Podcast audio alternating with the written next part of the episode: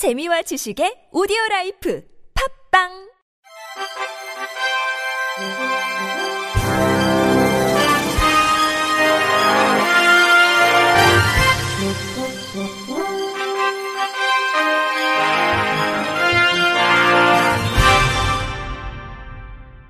청취자 여러분 안녕하십니까? 11월 15일 수요일 KBIC 뉴스입니다. 지적장애인 당사자가 집 인근의 행정복지센터 프로그램을 신청하려고 했으나 장애를 이유로 거부당하는 일이 발생해 문제를 제기하고 나섰습니다. 수지 장애인 자립생활센터는 13일 오후 2시 경기 용인특례시 선홍동 행정복지센터 앞에서 장애인 차별금지 추진연대 1577-1330 장애인 차별 상담 전화편지 경기 장애인 차별 철폐연대와 함께 행정복지센터 프로그램 신청 거부 기자회견을 개최했습니다.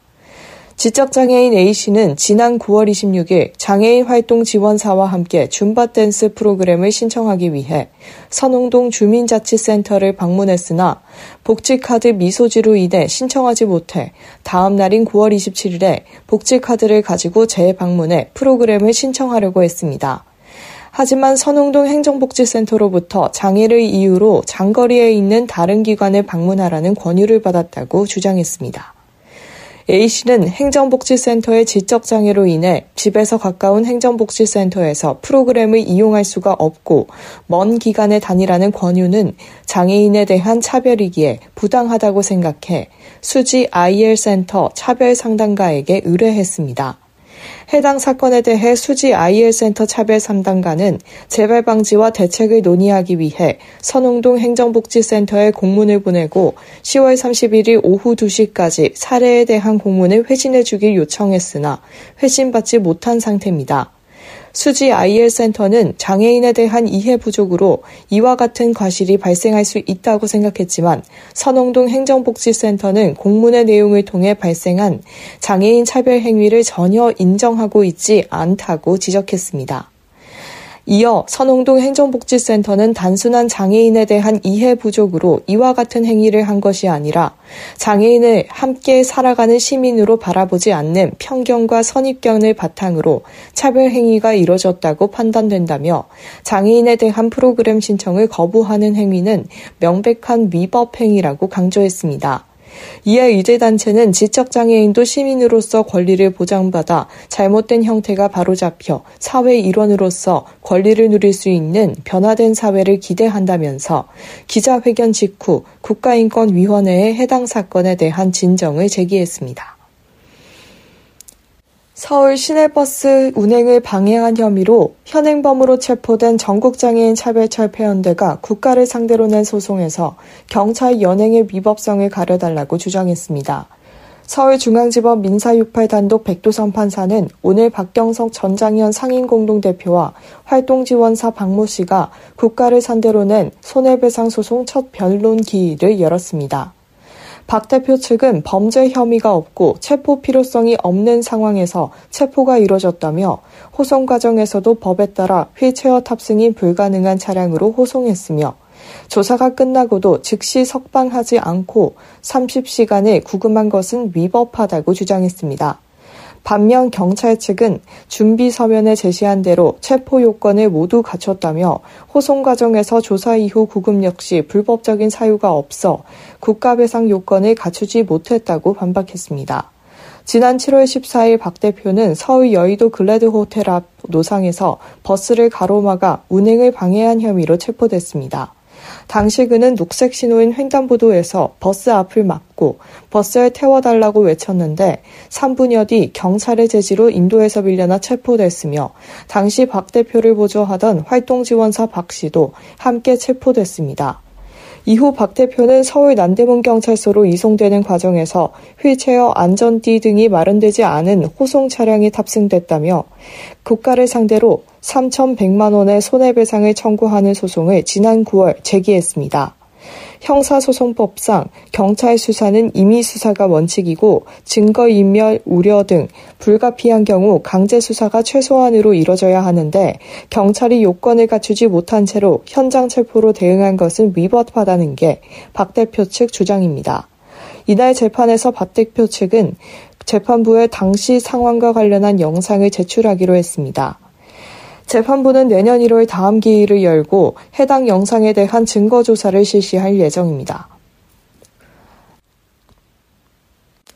아시아, 오세아니아, 아프리카 등 3대륙 12개국 44명의 장애 청소년이 참가한 2023 KPC 국제 청소년 스포츠 캠프가 오늘 대한장애인체육회 이천선수촌에서 환영식을 시작으로 본격적인 일정에 들어갔습니다. 국제 청소년 스포츠 캠프는 대한장애인체육회 창립 10주년을 맞아 지난 2015년 시작됐으며 매년 50여 명의 세계 각국 장애 청소년이 지속적으로 참가해 왔습니다. 올해 캠프는 각국 패럴림픽 위원회에서 우리나라의 선진 장애인 체육을 배우기 위해 요청한 역도, 수영 종목을 커리큘럼에 포함했으며 서로 궁금한 점을 물어보며 교류할 수 있는 미니 포럼을 최초로 마련했습니다. 어제 입국한 참가자들은 이날 환영식을 시작으로 배드민턴 수영, 역도 스포츠 아카데미, 미니 포럼, 케이팝 교실, 한국 명소 투어 등 모두가 참여하고 즐길 수 있는 다양한 교육 문화 프로그램을 체험하고 21일 환송식을 가진 뒤 22일 귀국할 예정입니다. 대한장애인체육회 정진환 회장은 2015년 처음 시작한 캠프를 통해 전 세계 장애인 꽃나무들이 큰 희망과 동기부여를 얻고 자신의 꿈을 실현해 나가는 모습이야말로 패럴림픽 무브먼트의 실천이라고 생각한다며 앞으로도 여러분이 장애인 스포츠를 통해 성장할 수 있도록 지속적으로 지원해 나가겠다고 환영사를 전했습니다. 충청남도 시각장애인 복지관이 지역 다중이용시설에 베리어프리 메뉴판 보급을 시작했습니다. 충남 시각장복은 어제 홍익그룹이 운영하는 두정 1987 항정식집에서 불빛 나눔 마을 1호점 현판 전달식을 진행했습니다. 불빛 나무 마을은 지역 내 다중이용시설에 점자 라벨과 고대비 배경, 텍스트 크기를 확대한 barrier free 메뉴판을 보급해 정보 소외계층의 정보 접근성 증대 및 시각장애인의 자기 결정권을 보장하기 위한 프로젝트로 두정 1987 1호점을 시작으로 천안 시 내 식당, 카페 등 21개 다중이용시설에 복지관이 제작한 barrier free 메뉴판과 인증 현판을 연말까지 순차적으로 전달할 예정입니다. 1호점 현판과 메뉴판을 전달받은 홍익그룹 김병준 회장은 시각장애인에게 의미 있는 불빛 나눔 마을 사업에 동참하게 돼 뿌듯하다며 앞으로 시각장애인을 위한 편의 제공에 관심을 갖고 함께 동참해 나가겠다고 말했습니다. 충남 시각장복 박재흥 관장은 베리어프리 메뉴판 보급은 시각장애인들의 정보 접근성 증대 효과가 있으므로 지역 사회가 관심을 갖고 함께 동참해 주길 바란다고 전했습니다. 부산시설공단이 운영하는 장애인 특수교통수단 두리발의 콜센터가 감동적인 사연을 공개했습니다. 부산시설공단 측은 공식 SNS를 통해 지난 11일 휠체어를 탄 한 장애인 고객이 부산 연제구 두리발 콘센터가 있는 건물을 찾아와 상담 직원들에게 손편지와 과자를 선물했다고 밝혔습니다. 20대 후반으로 보이는 이 남성은 때마침 콜센터에서 나오던 직원에게 고마워서 준비했다. 교대 근무제까지 고려해 준비했으니 맛있게 드시라며 빼빼로가 가득 든 가방을 건네고 떠났습니다. 남성이 준비한 가방 속 빼빼로는 19명 콜센터 직원이 나눠 먹을 수 있는 충분한 양이었고 그 안에는 내장 분량의 손편지가 함께 들어 있었습니다.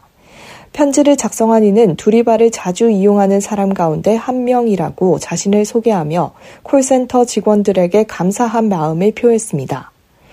그는 폭언이나 막말 등으로 일을 그만두고 싶을 정도로 힘이 들 때도 있겠지만 삼당원들 덕분에 어두울 수 있는 누군가의 삶이 화사한 빛을 바란다는 사실 하나만은 기억해 주셨으면 좋겠다고 전했습니다.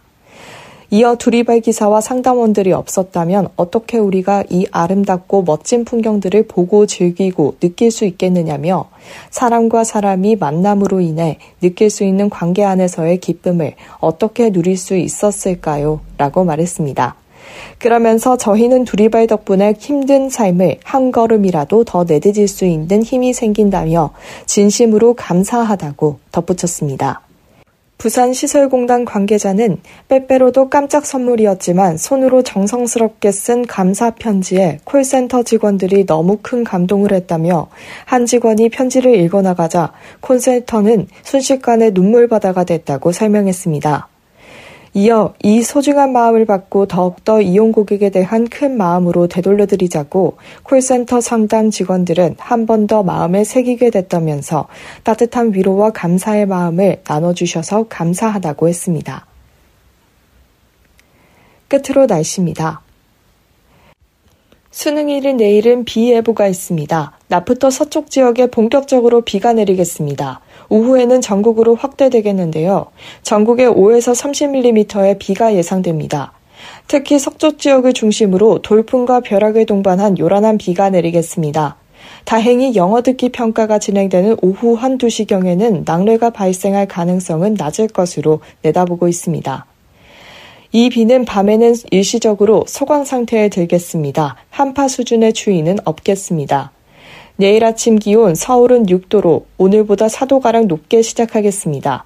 낮부터는 단시 찬바람이 강해지겠습니다. 한낮 기온 8도에 머물면서 쌀쌀하겠습니다. 보온에 신경 써주시기 바랍니다. 내일 비가 그친 뒤에는 반짝 추위가 찾아오겠습니다. 지금까지 날씨 전해드렸습니다. 이상으로 11월 15일 수요일 KBIC 뉴스를 마칩니다. 지금까지 제작의 권순철, 진행의 강미성이었습니다. 고맙습니다. KBIC